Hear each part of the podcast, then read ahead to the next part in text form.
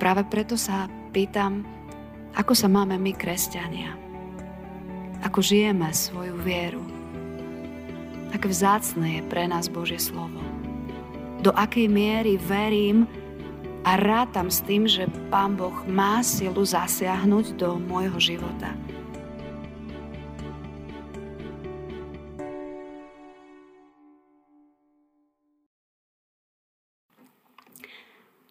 Ďakujeme Ti, drahý náš nebeský Pane, že aj v tento večer my sa môžeme stretávať, aby sme nechali prehovoriť Tvoje slovo k nám.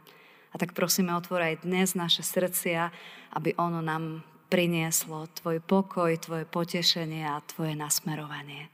Amen.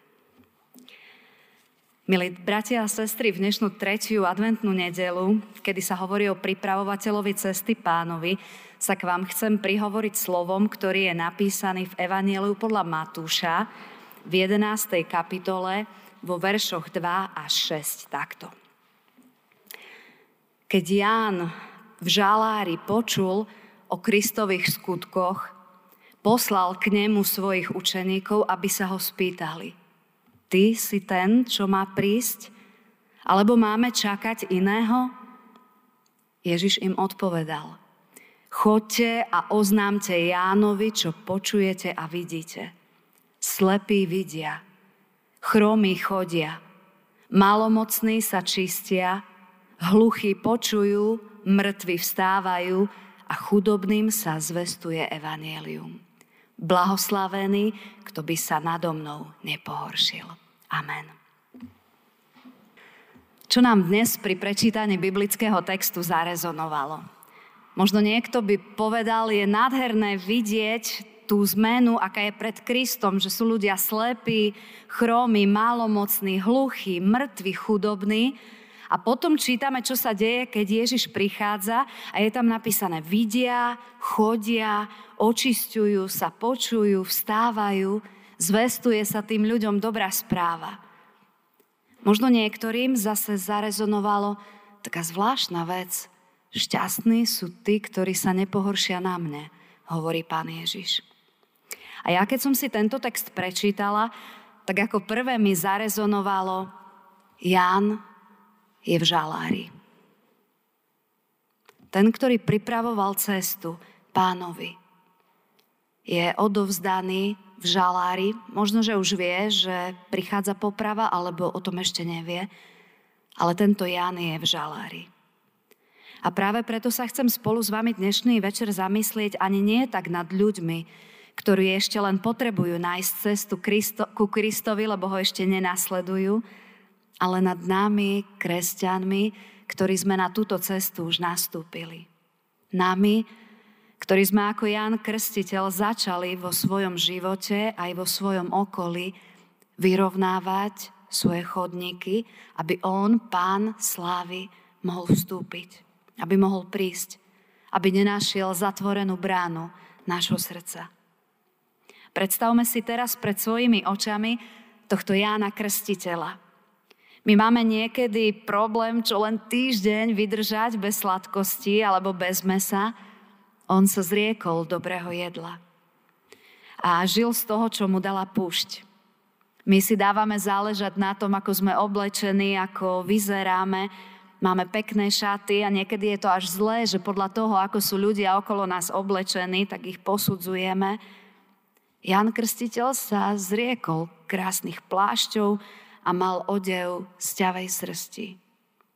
Rôzne štúdie hovoria o tom, že kresťania niekedy vo svojich komunitách, preto aby udržali pokoj, veľakrát veci, ktoré by sa mali riešiť, zametú radšej pod koberec, aby aby sa neublížilo alebo aby niekto neublížil nám, a tak tie veci ostávajú nevyriešené. Jan taký nebol. Počúvame, že keď videl, že kráľ Herodes si vzal ženu, ktorá patrila inému a tváril sa, ako by sa nič nedialo, tak on prišiel a priamo mu to povedal. Jan bol človek, ktorý chcel kráčať priamými cestami a myslím, že, že sa mu to podarilo. Takto pripravoval cestu tomu, ktorý prichádzal po ňom. Naplnil sa čas a pán Ježiš začal dielo medzi ľuďmi. Pán Boh si tohto Jána Krstiteľa použil, aby pripravil srdcia ľudí. Volal ich k pokáňu, k odpusteniu všetkých tých svojich práv, ktoré držali vo svojich rukách, aby sa tieto ruky mohli uvoľniť a zdvihnúť k Pánu Bohu, aby tieto ruky mohli byť tie niektoré si niečo nárokujú, ale ktorí prosia, Pane, zmiluj sa nad nami. A práve preto, že Jan pripravoval ľudí na túto cestu, tak cesta ľudských srdc bola pripravená. S Ježišom prichádza Božie kráľovstvo a tak si povieme, všetko by malo byť teraz v najlepšom poriadku. Jan bude teraz povýšený. Pán Boh pred všetkými ukáže, že aký bol Jan služobník, dočka sa poďakovania za všetko, čo urobil – Pán Boh videl všetky tie pôsty, tie odriekania, tie priame cesty, tú pravdu z jeho úst, tú pokoru v jeho srdci. A čo sa deje? Jan je vydaný do rúk ničomníkovi Herodesovi a je v žalári. A práve preto sa pýtam, ako sa máme my, kresťania, ako žijeme svoju vieru, Aké vzácne je pre nás Božie slovo. Do akej miery verím a rátam s tým, že Pán Boh má silu zasiahnuť do môjho života. Lebo stretávam nejedného kresťana, ktorý už nevládze kráčať tou kresťanskou cestou. Bol úprimný, mal nejaké očakávania, no nejaké veci sa obrátili proti nemu a on sa potom utiahol sám do seba a ostal sám nepochopený. Alebo iný, kedy si dávno horlivý kresťan už neprichádza medzi ľudí cirkevného zboru ani ku Kristovi. Urobil zo pár chýb, ale ľudí treba príjmať aj s chybami, aj keď na tie chyby musíme ukázať, ale v láske, v prijati, v záujme. A on zažil niečo iné a tak odišiel od všetkého preč. Alebo mi napadá jedna kresťanka, ktorá dlho žila z ruky do úst. Bolo to ťažké, no nevzdávala to. Viera sa, viera jej pomáhala to všetko prenášať, no potom prišla do bodu, keď už naozaj nevládala.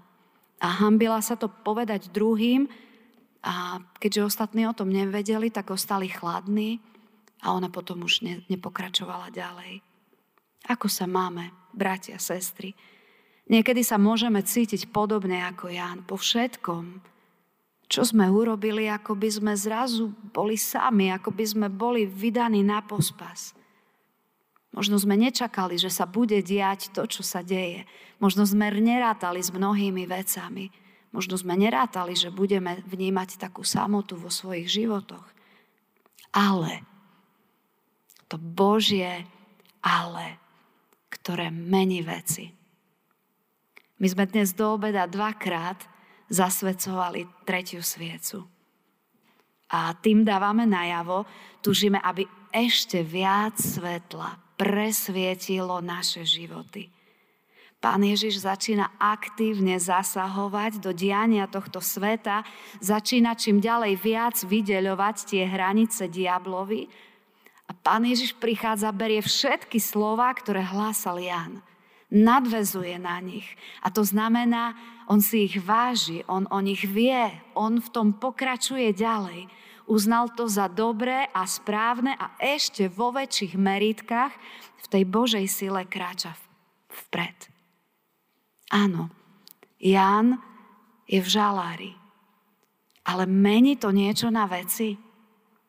Herodes Jánovi nemohol nič pridať ani ubrať. V údele toho posla je len predznačené to, čo sa raz stane s tým kráľom.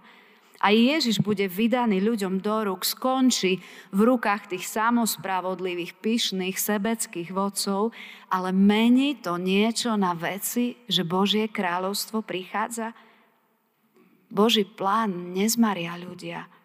Dokonca ani diabol na to nemá silu. Boží plán sa uskutoční. A to je povzbudením pre každého jedného z nás aj v túto adventnú, tretiu adventnú nedelu. Božie dieťa, nezastavuj sa na svojoj ceste. To dobré, čo si urobila, nad čím rozmýšľaš, oplatí sa to, kráčaj ďalej. Kráčaj ďalej, možno, že aj keď si ostatní to nevšimnú, aj keď možno, že nie je nikto, kto by si to všimol, keď robíš to správne a vieš, že si tam, kde ťa povoláva Pán, tak sa nezastavuj na tejto ceste. Pán Boh určil časový okamih príchodu svojho syna. Nebolo to preto, že by, sme, že by sa svet na to už chystal, alebo že by bol dokonca církev na to pripravená. Naše záruky nie sú ani v tom, čo robí tento svet. Dokonca ani v správaní nás samých nie sú záruky. Ale naše záruky sú v tom, že Kristus je našim kráľom. A tam, kam prichádza On, prichádza aj Jeho kráľovstvo. Celý svet by mohol byť proti tomu. Církev by nemusela byť na to pripravená.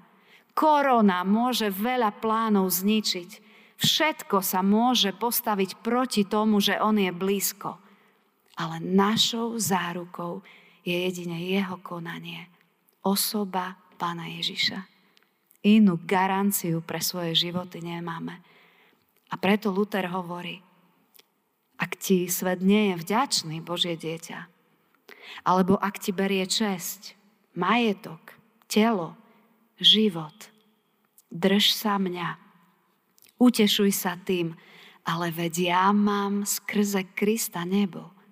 A On mi môže oveľa väčšou mierou odplatiť všetko to, čo by mi teraz ostatní mohli vziať.